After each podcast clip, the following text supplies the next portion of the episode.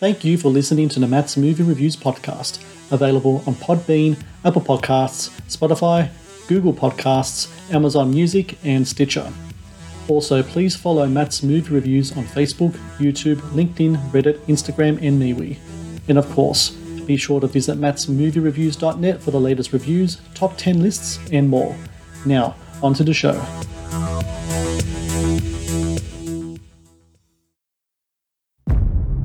This world is an unforgiving place. And that's why they send men like you out there. Hi, Dad. I don't know where you're at. Please call me back. I gotta find out what happened to my daughter. Melissa is a good girl. I know where she is. So what's your deal? Why don't you get out of here? This town is plagued with missing girls. I don't think you have any idea who you've got out there. You know these girls? They're junkies. They're pieces of trash. Was my daughter. You are one ballsy guy, aren't you?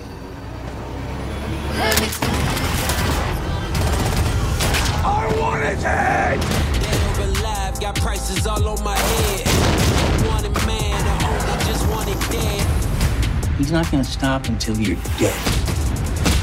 That guy deserves a bullet in his head. How is that working out for you? Let me go. She's a good girl. If anyone hurts her, make sure they get what they deserve. Every last one of them.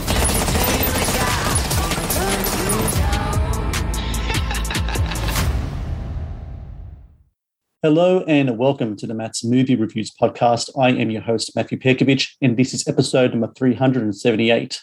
Releasing October 22nd in select theatres, as well as digital and on demand, is Every Last One of Them, an action thriller that stars Paul Sloan as a mercenary and father who goes on a warpath in a quest for revenge against a crime family who know the whereabouts of his missing daughter. Also starring Richard Dreyfuss, Michael Madsen, and Jake Weber. Every last one of them is the latest film from prolific filmmaker Christian Sesma. I'm glad to say joins me once again on the Matt's Movie Reviews podcast. Christian, I thank you so very much for your time today. Thank you. Thank you. So I wanted to talk about this film. How did it all kind of come together, every last one of them? From what I understand, your producer, Mike Hatton, who you've worked with so many times before, both as a producer and as an actor, he's pretty much the catalyst of bringing this one all together, isn't he? Yeah, for this one, for sure. I mean, it was part of um, his deal with 101 Films, who was our financier and sales company. So this was kind of also a two-parter that we did with that movie Take Back that we did earlier in the year. Um, and so this, they brought it to me, and they were like, "Let's do this." And I was, it was under a different title and very much different premise in a way um, with the other writers, and it had the bones there, but I definitely wanted to take it in a different direction and shoot it here in my backyard.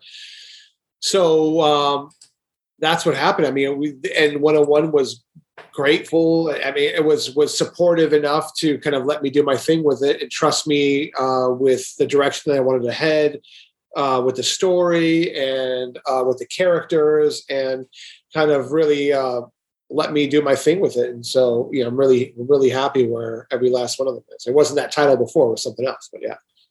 The film stars Paul Sloan. He plays the character of Jake Hunter, which is a great actor name, uh, by the way, but great character name. Um, you know, Paul Sloan has been a frequent collaborator of yours for a long time. In fact, I think he was in um, Shoot a Hero, which was like way back, like 2010. Which that, was like our first, that was our first movie together. Yeah, all the way back then. He's done a bunch of films with you. You know, last time I spoke to you, we talked about frequent collaborator, collaborators in regards to Luke Goss, and you said that Luke Goss is kind of like your Steve McQueen, and if Luke Goss is like your Steve McQueen, I see Paul Sloan as kind of like your Charles Bronson. He's kind of like your tough guy actor, Fair but he also enough. got like a like sensitive that. kind of side to Yeah. him too.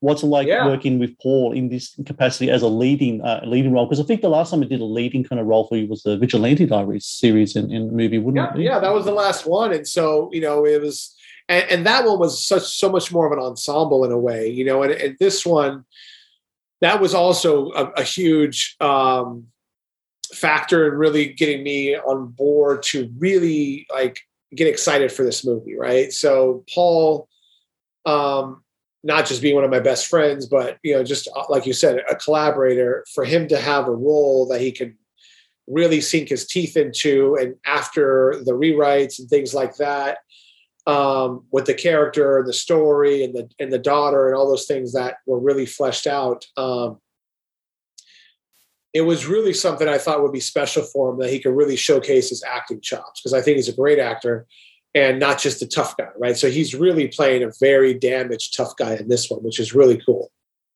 I like that part of the character as well. I mean, every last one of them hits those notes that we're expecting the the shootouts, yeah. the fight scenes, and we say. But there's, you know, what really took me back was kind of like the dramatic twists to the story. They're surprising, they are shocking as well.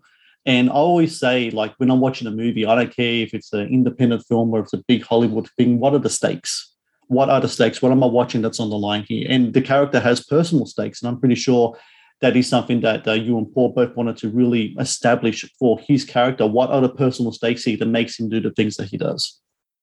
Had to. I mean, that was kind of like the biggest thing that that I tried to accomplish for this and and bring and bring to the table was really uh, push for the drama in this for sure, and really take it to really brutal, um, real places that people and parents and fathers. I mean, that's what I see this as. This is, this is a story about a failed fatherhood, really, you know, and and the consequences because of it. Speaking of the action scenes, what I love about the action scenes in your movies, especially this one, is that the approach to action, it's fast, it's brutal, there's no slow mo shootouts and none of that kind of stuff. It's kind of like it's like on the ground, kind of you're watching men of war, men of action do what they do, and they do it kind of like in a very quick kind of visceral kind of way.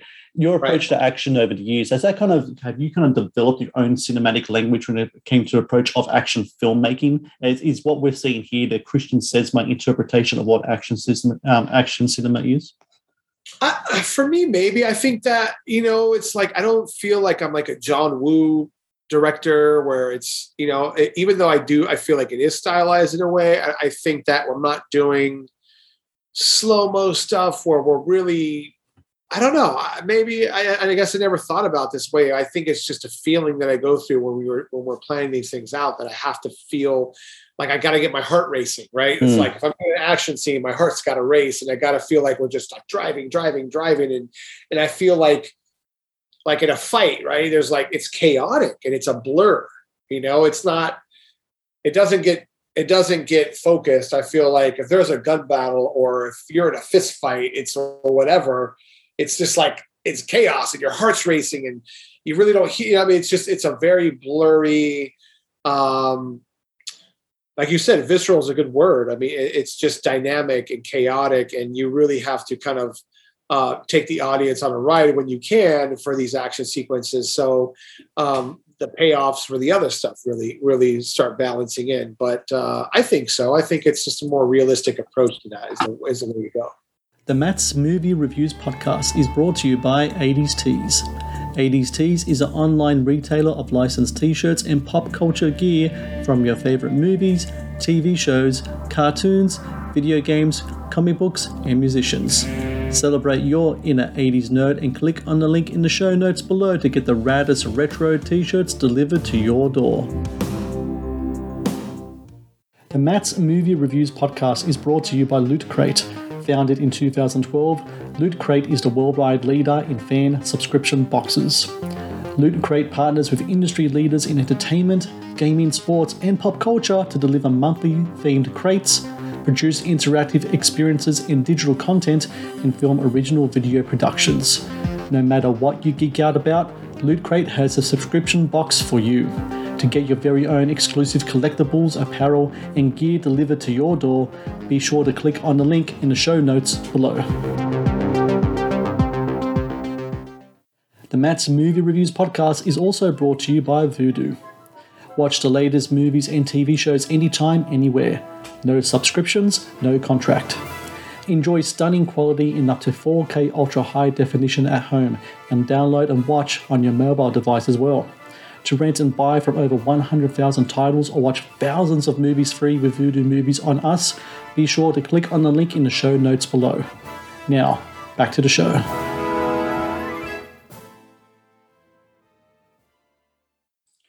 When it comes to your films, especially of late, um, the Coachella, Valley, that's your backyard, has become such a pivotal part of the backdrop of so many of your movies lately.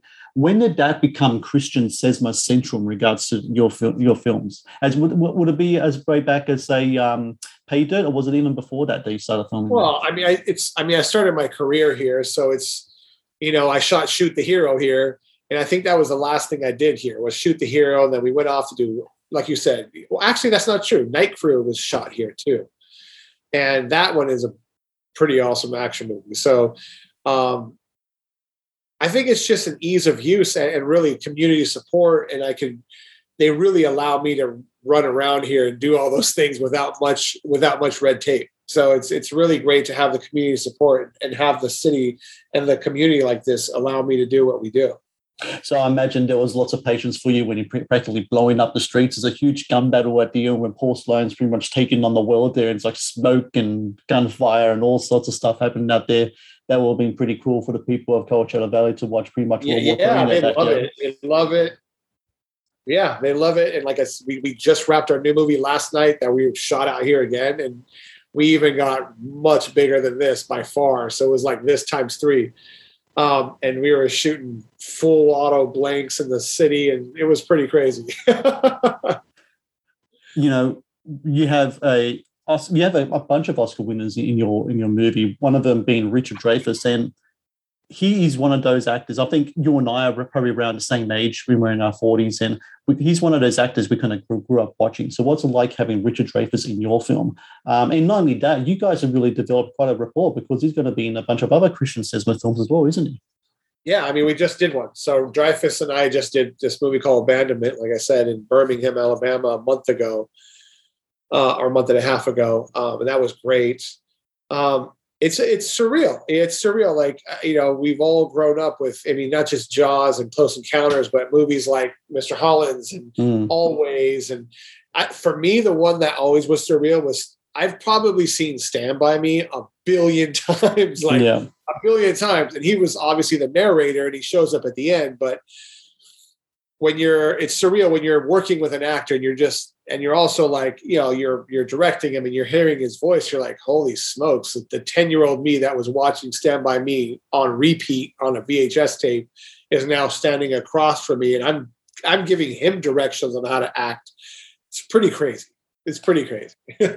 when you work with actors like a Richard Dreyfuss or even beforehand, like a Val Kilmer, etc., and you already have kind of like you're you almost to me, I think I mentioned this when we spoke last time. It's almost like it feels like you have a commune of actors that work with you um, uh, uh, uh, repeatedly over your films. When you have like that new blood that comes into your film set, especially someone of such pedigree, what's the film set like? What's Paul Sloan like working alongside uh, Richard Dreyfuss? In scenes that are very kind of uh, very emotional and dramatic when they when they're working together yeah, when they're working together, it's great. When you know you we yell cut, it's all just fun and laughs and and good times. It's all it's all really good. But uh, yeah, they really they really you know chewed up the scenery and were able to make some really um, some really memorable moments for this movie for sure. So I mean, I think it's you know we we try to run a really fun set, and we're all here, and we all have a, a good perspective of the movie business. Of like, we're very fortunate to be able to do this for a living and, and make movies with our friends. And so I think we never lose that perspective when we uh,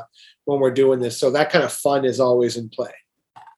How did um, Nick Vallelonga get involved with the movie? For people who don't know, he was an Oscar winner for um, screenplay and Best Picture for Green Book, one of my favorite movies, Green Book. I actually absolutely love that film. How did he get involved um, with your with your movie? So if you if you see the my past work or whatever, so Nick, so we're all part of this like like this little film clique, right? So it's like Nick is we've all been great friends for years and years and years. We did Vigilante Diaries together. Nick's a producer on that. We all traveled the world for that one. Uh, so Nick and Paul, like me and like Paul's one of my best friends. Nick's part of Nick's like Paul's one of his good friends. So we're all and Brian Currie. So it's if you're Brian Currie is also the other writer of Green Book, and he is in the movie. He's the one who Paul Sloan, uh, you know, tortures. Mm-hmm. So that's that's the big writer too. He's also an Oscar winner.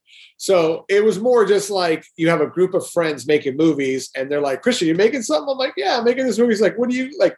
I'll come down and hang out in Palm Springs for a week and be in a movie. I'm like, let's do it. And it's as simple as that.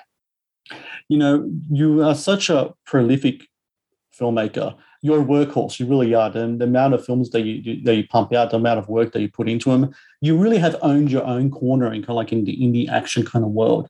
Can you just talk to me about how you like to approach your work? Do you always like to keep yourself busy? Is it always about the, the next thing, the next thing? Are you always got well, your head ready to go for your next like thing? To. I think in an ideal world, and right now it's really nice that it's like that. But like I was saying to somebody else, I mean, it's like we take away the the romanticism of the movie business and you really are just a working artist that you hope to try to get the next one and the next one. I mean, it's this year has been really well the last few years have been really good but there's also a giant chunk of time where you're trying to get new projects off or trying to build new relationships trying to get the money and this that and the other so it is a really roller coaster uh, business for for a movie maker and a filmmaker and you have to really be able to take the licks and take the hits and the downtime along with uh, the rides of the highs right so um, yeah i'd like to keep busy for sure. So, you know, uh, it's not always the case. And I have to always accept the fact that that's not always the case. So it's just the roller coaster ride.